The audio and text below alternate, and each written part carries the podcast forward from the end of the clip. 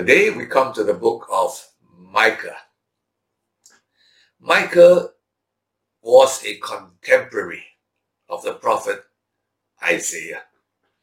Both of them ministered to the southern kingdom. Same time. Isaiah was from the royal family. He was in fact a cousin of the king. So he dealt at a higher level. He attacked the idolatry of the southern kingdom, the immorality, and the injustice. Micah, on the other hand, was a simple man from a simple town in the countryside. So Isaiah grew up in the royal court in Jerusalem. Micah grew up in a kind of a village, somewhat lower down, far away, reasonably far from Jerusalem. Simple man. And he, because he was a simple man, felt the pain of the poor and the oppressed. So he cared mostly for them and the sins that affected them, namely the sins of injustice. So while he does talk about idolatry, he does talk about immorality, but his focus is on injustice. Very much like another prophet which we had studied, Amos. Amos was for the northern kingdom, and Amos also spoke against the social sins. The great divide between the rich and the poor, how the rich oppress the poor, how the rich live in luxury at the expense of the poor.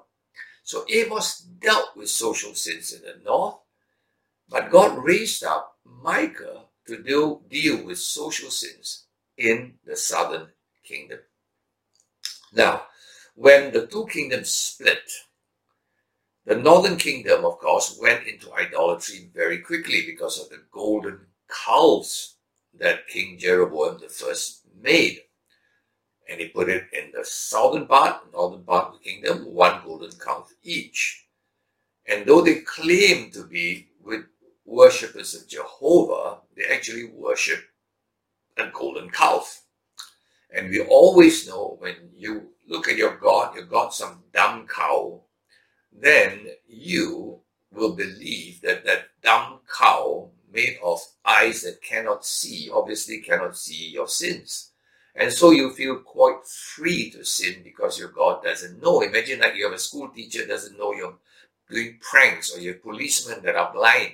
Of course, you'll be tempted to do all kinds of funny things, right? Bad things. So if their God is blind, then of course they can have immorality and injustice.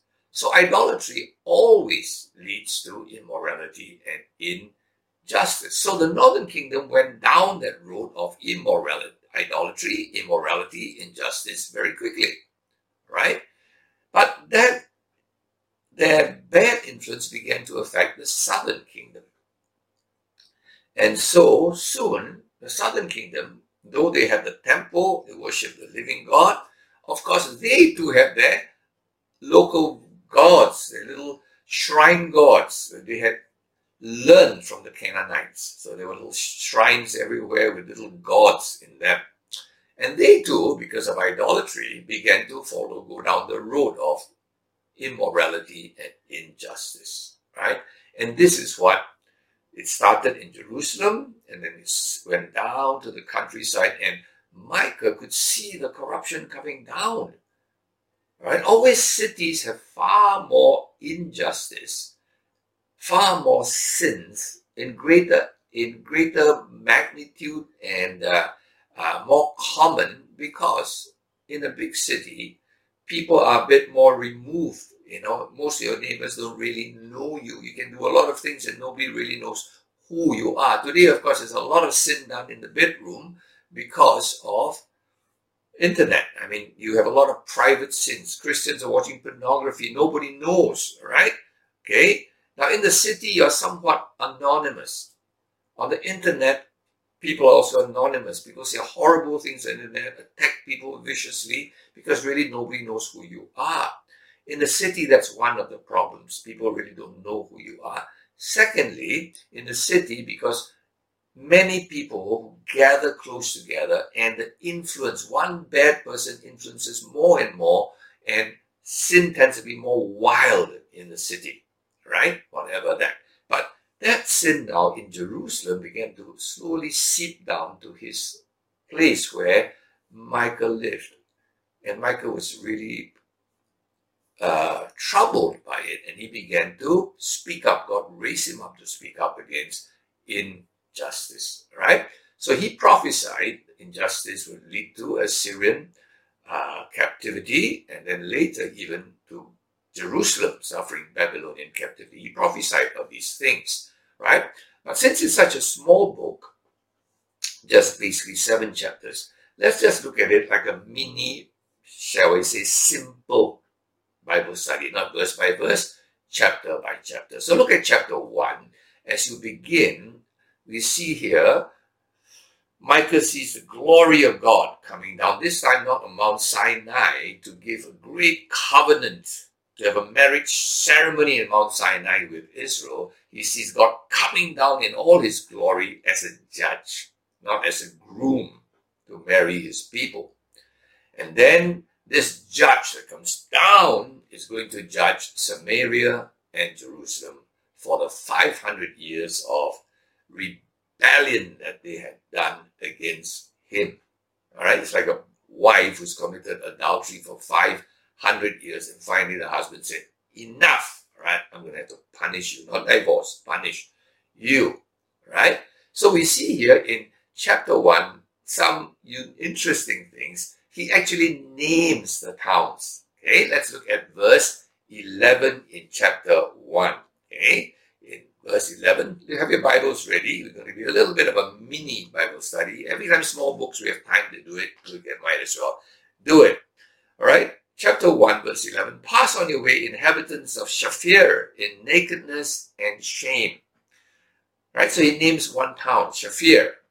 Now, to you and me, we don't know Hebrew. That's okay. Well, you name a town. What the world is this town anyway? All right, this town's going to get punished one day when God judges Israel. But Shaphir, the sound of it sounds like the Hebrew word for beauty.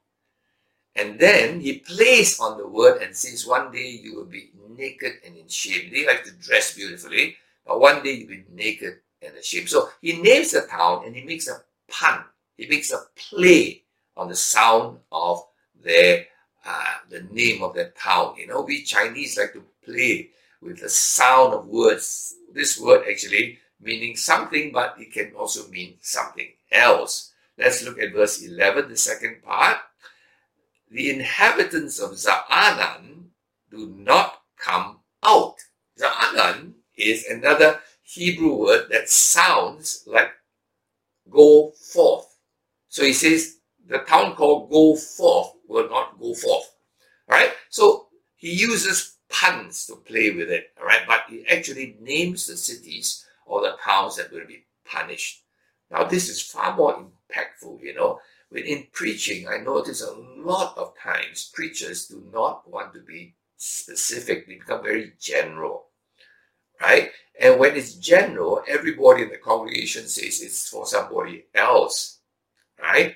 And so we have kind of a lot of preaching against sin, but it's so generalized that most people have this instinct to deflect it. It's not exactly me. So sometimes preaching has to be very specific. God names towns.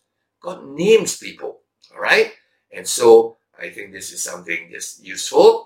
Now, so chapter 1 speaks of God's judgment, and he names a whole bunch of towns, playing with their names. Also, chapter 1 is a bit of an acrostic poem, right? So it helps them to remember. Okay.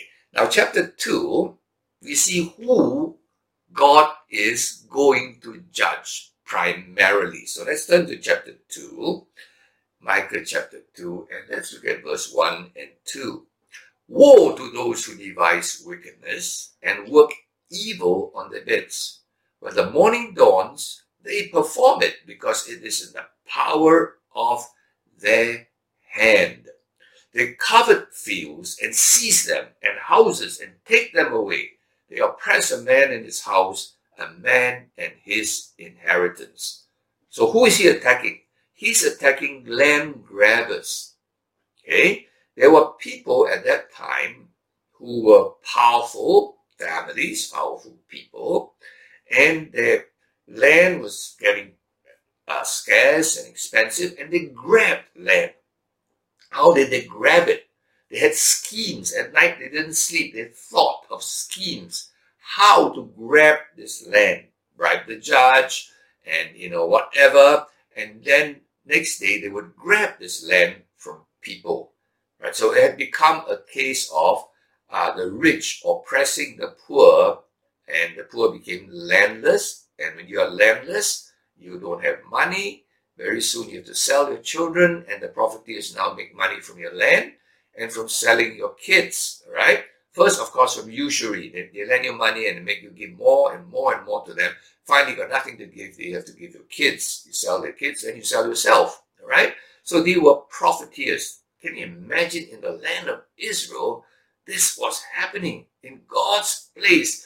God had chosen Israel to be a light for the rest of the world to see and to be drawn to him. But now the exact opposite had taken place. So in the past, people like Isaiah would attack the princes, the prophets, the priests. But now we see Micah attacking the profiteers. Right? So he was more concerned about social injustice. Okay, so we see this horrible scene where, according to Jewish law, your land can never be sold.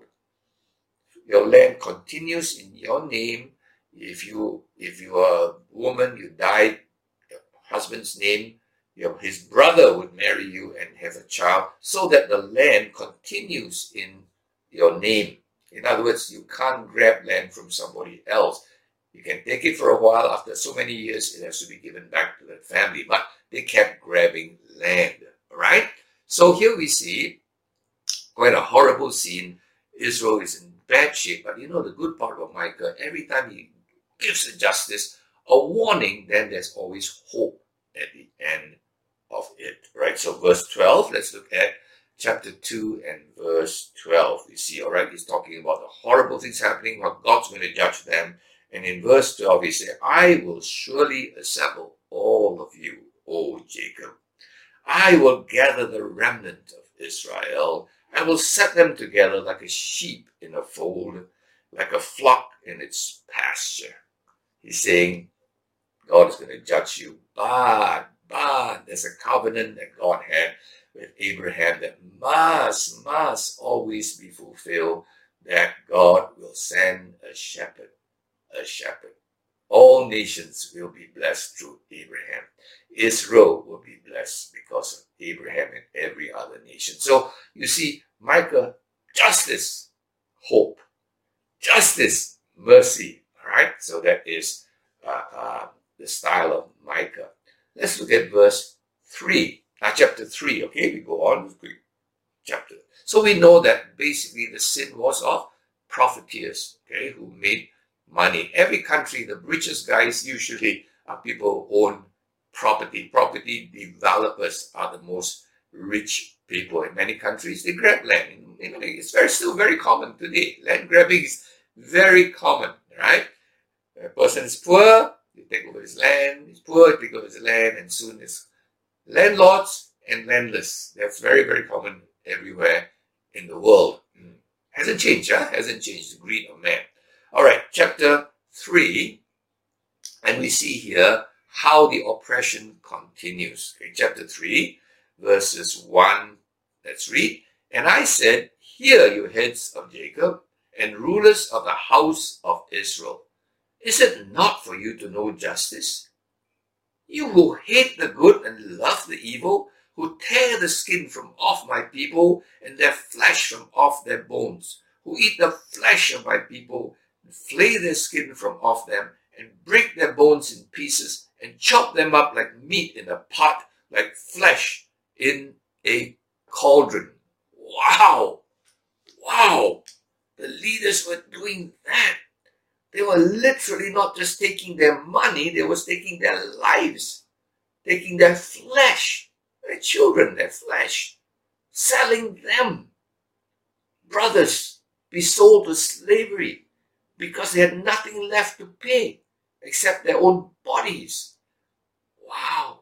You say, I can't imagine a time like that. Actually, it's still the same nowadays. Okay? There are many countries I go to and see landless farmers. They've got nothing. They are just in perpetual debt to the landlords. Very common today.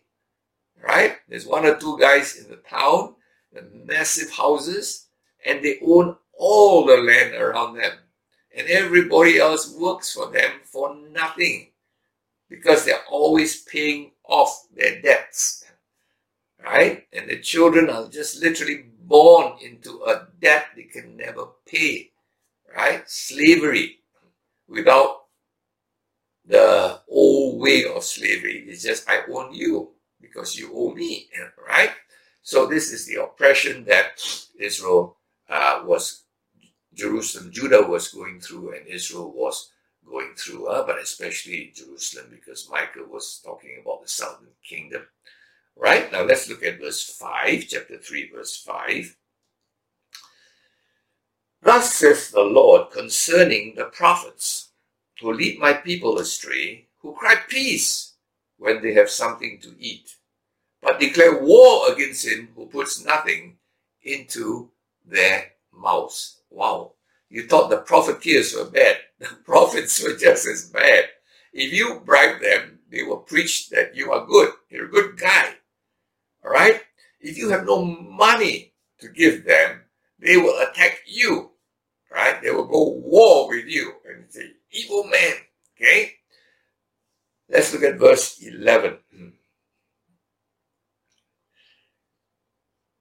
Its heads, leaders of the country, give judgment for a bribe. Its priests teach for a price. Its prophets practice divination for money. How do you like that? From the king, the priest, the leaders, to the judges, to the prophets, to the priests. Everybody needs a bribe to get work done. Does that sound familiar? I go to countries where nothing can be done without a bribe. Nothing. All right? You want to get your water fixed, you go to the public utilities, you bribe. You want to get your phone lines put in, you bribe. All right? You want to pass your exams, you bribe. You go to a hospital, you want to get proper treatment from the doctor, you bribe. All right? Nothing new. Everybody from top to bottom needs a bribe, from the prime minister down. All right? Just different amounts. The prime minister's wife wants $1 million bribe. Okay? The electrician's wife wants, 2 curry puffs. All right? Whatever. Everybody needs a bribe. Has the world changed? Not really. In certain sophisticated countries, the bribery is not in cash under the table. It's in other forms. Okay. Now, chapter 4. Let's go on. So, you're seeing why Micah is so troubled, right? And I go to mission field, I am very troubled when I see things like that, right? Where the poor are always oppressed. Now, of course, we who live in the most honest country, or number 2 in the world, we don't see a lot of that in Singapore. But there is bribery to some extent, but so minimal, right? But please remember, we are an exception. We are an exception, not the norm. Okay, chapter 4. In verse 3 of chapter 4, there's hope, it looks so horrible, but verse 3, he shall judge between many peoples and shall decide disputes from strong nations far away. This is the promise, that promised eternal kingdom that God kept, that Micah keeps looking at in them. He gets so depressed by that, and then he sees the promise of God, says, one day I'll be there, right? And they shall beat their swords into plowshares Micah 4, verse 3. And their spears into pruning hooks. Nations shall not lift up sword against nation, neither shall there be war anymore. Now, I'm sure you may have heard this. This, in fact, I think is put up in the United Nations, all right, where we will beat our swords into plowshares. In other words, no more weapons of war one day. Now, that one up in the United Nations is there, but actually Micah is not the only prophet that said it. Isaiah said it. Joel also said this, beating the sword into plowshares, spears into pruning hooks. Okay? Verse 4, chapter 4, verse 4. But they shall sit every man under his vine and under his fig tree, and no one shall make them afraid. For the mouth of the Lord of hosts has spoken. See, so Micah sees this horrible situation in the present world and peeps into the future that he is very sure God will promise, what the God who promised will do. Okay, so that's the New Jerusalem. Look at verse 7 of chapter 4. And the lame will I make the remnant, and those who were cast off a strong nation, and the Lord will reign over them in Mount Zion from this time forth and forevermore. Eternal kingdom. Okay, the New Jerusalem. Then we go in chapter. So you see in Micah, warning, horrible things, hope. Warning of horrible things to come, hope. Right? Now in chapter 5, we see the siege. Chapter 5, let's look at chapter 5 and verse 1. Okay, follow me in the Bibles. Now muster your troops, O daughter of troops. Siege is laid against us. Wow, you're seeing a siege. And a rock. With a rod, they strike the judge of Israel on the cheek. So the enemy is coming in. Chapter 5, verse 1. Chapter 5, verse 2.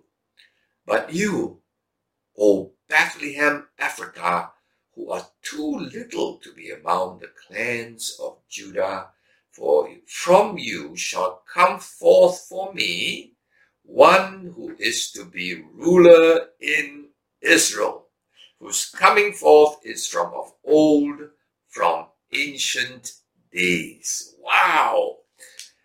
He's showing the contrast. The siege of Jerusalem. They're going to be whacked. He saw way up into the future Babylon siege of Jerusalem. And then, as a prophet, he also sees beyond that. He doesn't know that beyond, there's a big gap between this first thing he's seeing and the second. And what does he see at the second? He says, out of Bethlehem, a tiny town, so tiny that we don't even remember it. We must say Jerusalem is this massive place. Expect the ruler to come from Jerusalem. And he says, no. I see someone coming out from a little town called Bethlehem, and he will be ruler in Israel. And you know what? His coming forth is from of old, from ancient days, or could be translated from everlasting. Who is this? He was prophesying the ruler that will come forth for this everlasting kingdom is Jesus Christ, born in Bethlehem. So this was the prophecy that many, when they heard Christ was born, they knew that he was the Messiah because he was born in Bethlehem. All right, Bethlehem is very interesting. The word Beth, you find a lot of Beth Haven, Beth this, Bethphage in the Bible. Beth simply means house. Lehem means bread. Bethlehem is house of bread. Okay, Bethlehem was a little town outside of Jerusalem. Suburbs not very far from Jerusalem, which provided the corn, the bread for Jerusalem. Okay? So it's called House of Bread. It was a village growing food for Jerusalem. And from that will come forth the Messiah. So this prophecy was remembered when Christ was born. Okay? Now, of course, hundreds of years later, hundreds of years after this prophecy, you know how God's timing is just not our timing. Okay? Now, go to chapter 6. Hope this helps you when you read and you have these landmarks and you don't get too lost, right? Chapter 6, it tells us in verse 6 and 7, "With what shall I come before the Lord and bow myself before God on high? Shall I come before him with burnt offerings, with calves a year old, bringing my animal sacrifices? Will the Lord be pleased with thousands of rams, with 10,000 of rivers of oil? Shall I give my firstborn for my transgression, the fruit of my body for the sin of my soul?" Micah is asking, is that what God wants from us? That we come with burnt offerings, carrying lambs with us, year-old rams with us, bringing oil offerings, and even bringing our children like the Canaanites to offer as human sacrifice to the gods?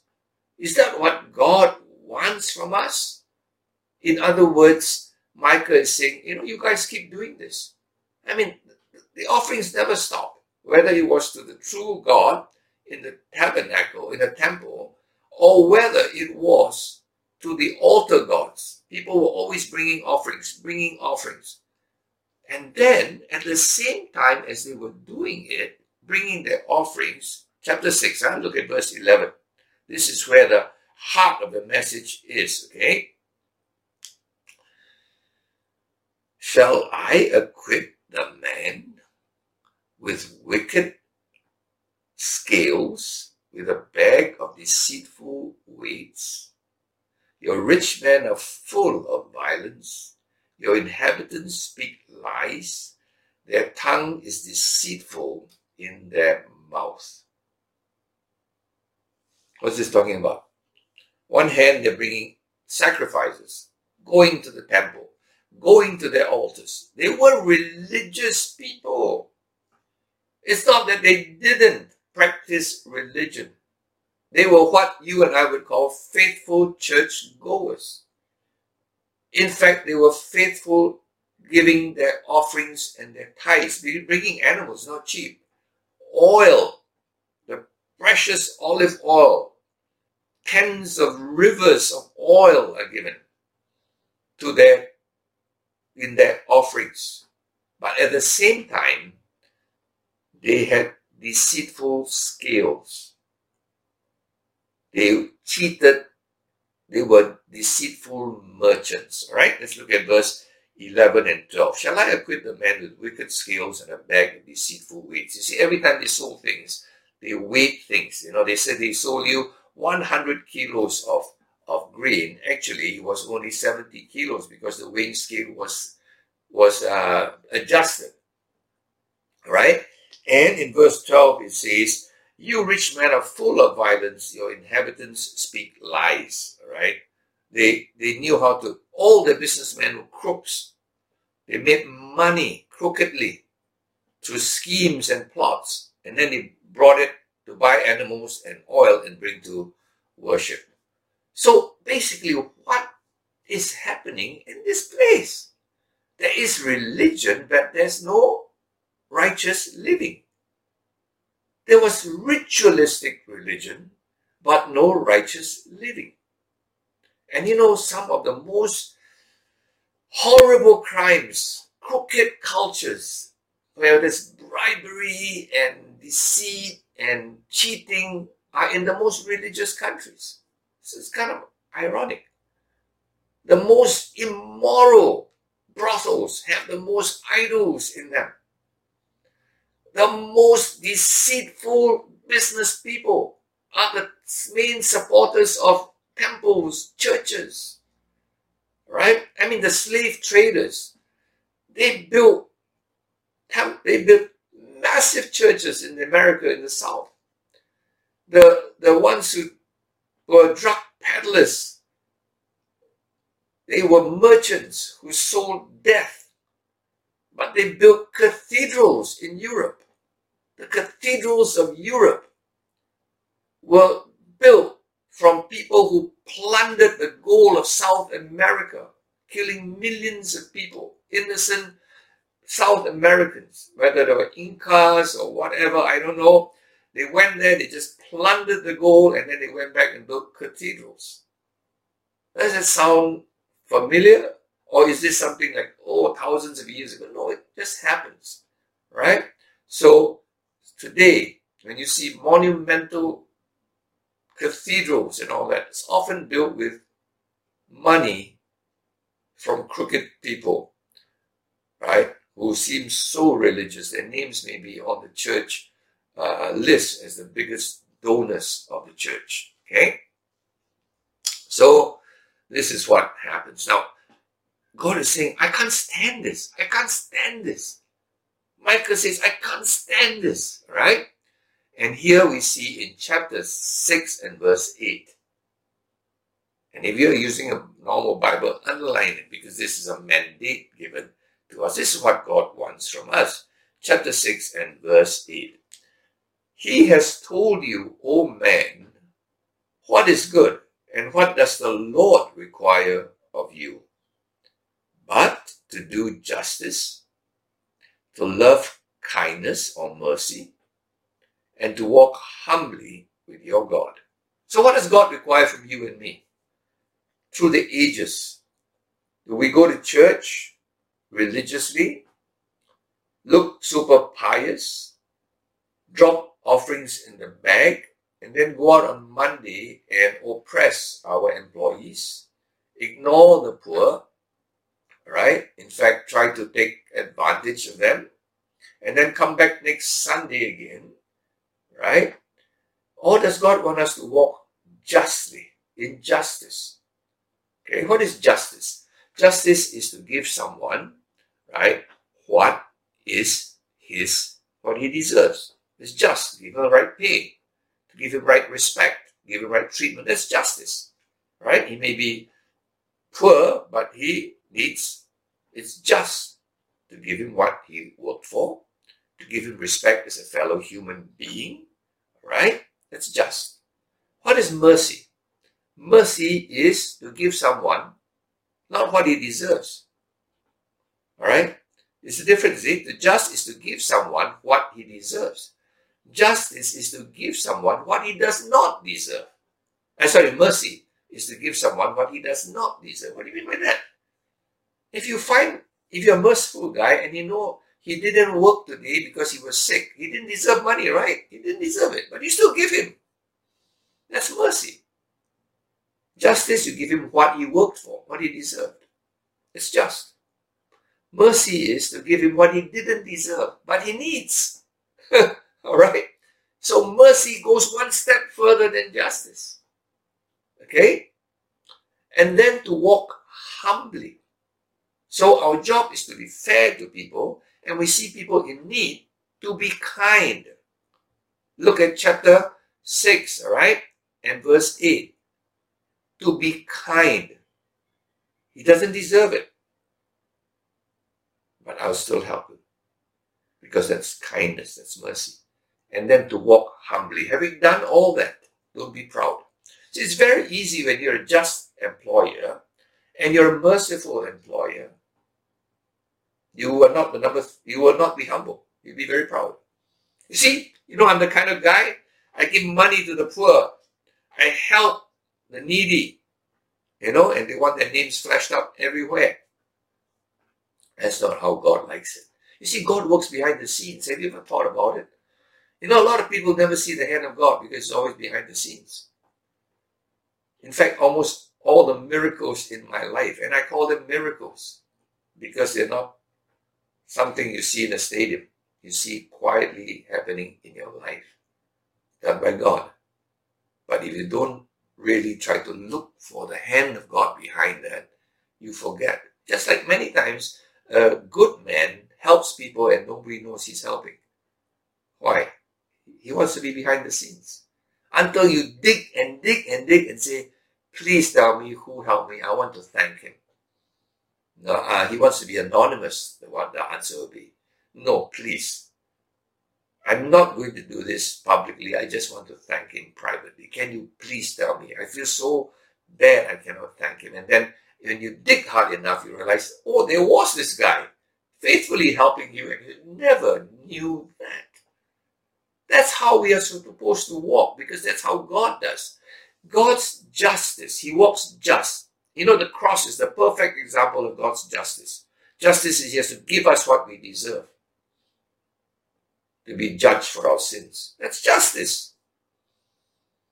But because he's merciful, he gives us more than what we deserve. He sent his son to die for us. That's mercy. How could I dare ask for that? I don't deserve that the Son of God should die in my place. No way. But that came out not of God's justice. That came out of God's mercy. He gave me what I didn't deserve. He gave me out of his heart of mercy, his Son, Jesus Christ. Alright? And you know, the act on the cross is the most humble act you can ever imagine. It's the greatest gift of all, given in the most humble way, and that is the perfection of the cross. It is Micah chapter 6 verse 8 in real action. God's justice, judgment. God's mercy, sparing me though I deserve to be punished. And done in the most humble way, that the Son of God died like a criminal, cursed by man. Wow! Micah chapter 6 verse 8 is personified in the cross and must be reflected in our lives, we who have seen the cross. But today, that's not the way we live our Christian life. Our Christian life is attending church, attending Bible studies. I'm faithful in Bible studies. I do my quiet time, and then I go to the office and I live like everybody else, profiting from others, not really bothering with the poor. I don't care if the poor are suffering. That's really not my problem. Right? 9 out of 10 Christians will drop money in the offering bag and will see poor people around them and hear of all kinds of horrendous poverty around them and won't lift a finger. I'm telling you the truth. I know that. I go to prayer meetings. I share these problems of poverty. And all these people praying, not one, maybe 1 in 100 will respond. The rest will pray and pray and pray. Very spiritual prayers for the poor, all right? But not a finger lifted up to help the poor, okay? In fact, they don't even think that's part of Christianity today, the Christianity of our day, right? So we go on to see here in chapter 7, right? So we see... chapter 7 verse 1 to 6. Woe is me, for I have become as when the summer fruit has been gathered, as when the grapes have been gleaned. There is no clust to eat, there's no ripe first ripe fig that my soul desires, and nothing left after the harvest. Empty field. The godly has perished from the earth. You can't find a single godly man. There's no one upright among mankind. They all lie in wait for blood. Each hunts the other with a net. Their hands on what is evil to do it well. Well, doing evil they are good at. Right? The prince and the judge ask for a bribe. The great man utters the evil desire of his soul. Thus they weave it together. Verse 5. Put no trust in a neighbor. Have no confidence in a friend. Guard the doors of your mouth from her who lies in your arms. For the son treats the father with contempt. The daughter rises up against her mother. Daughter-in-law against her mother-in-law. A man's enemies are the men of his own house. Wow. Michael looks around and says, there's nobody, there's no good people left. It's the whole society is rotten. Rotten. I can't find one good guy. You know, that's how, after years of moral education, going to church, and then today we see corruption like never before in companies, in governments, everywhere. Rot, families breaking down, siblings quarreling, suing one another, all right? Everything. You trust nobody. Make sure you get a good lawyer. Trust nobody. Because everybody could play you out and cheat you. Wow, what a sad sight. Last chapter, I know. All right? Micah, that's all he sees around him. But then, thank God, Micah always sees the good hand of God. Micah chapter 7, verse 7. But as for me, I will look to the Lord. I will wait for the God of my salvation. My God will hear me. Right? And then verse 18 and verse 19 as we end the book of Micah. Who is a God like you, pardoning iniquity, passing over transgression for the remnant of his inheritance? He does not retain his anger forever, because he delights in steadfast love. I like that. Chesed. Remember that word? Chesed. Loyal love. God said he loves you. He loves you to the end. He will again have compassion on us. He will tread our iniquities underfoot. You will cast all our sins into the depths of the sea. You will show faithfulness to Jacob, steadfast love to Abraham, as you have sworn to our fathers from the days of old. Micah just sees the covenant love, the steadfast love of God for his people. And I hope you see that steadfast love in the midst of all the corruption, all the horrendous things around you. All right, what have we learned about God here? We have learned about a God who requires of you to do justice, to love mercy, and to walk humbly with your God. That's Christianity. Okay? Not God doesn't expect you to be a churchgoer, to love Bible study, and to ignore the poor and the helpless, and to be proud of your Bible knowledge. God doesn't want that. Why? Because God is a just God. Very just. He deals with sin. He's a very merciful God. He gave his son. And he's a very humble God. He works behind the scenes. And many of you do not even know. So many things you have. In fact, everything you have, every good and perfect gift comes from God. Except he doesn't blare, he doesn't blast, he doesn't say, it's from me, it's from me, it's from me. No. He does it gently. So give to the poor. Remember the poor. Help the poor. And do it quietly. This is what your God wants from you. I'm not saying Bible studies are wrong, but Bible studies that don't lead to this are terrible, because they will produce ritualistic religion without righteous living. May God bless you. Know your God. What a wonderful God. Be like him. Reflect him. May God bless you.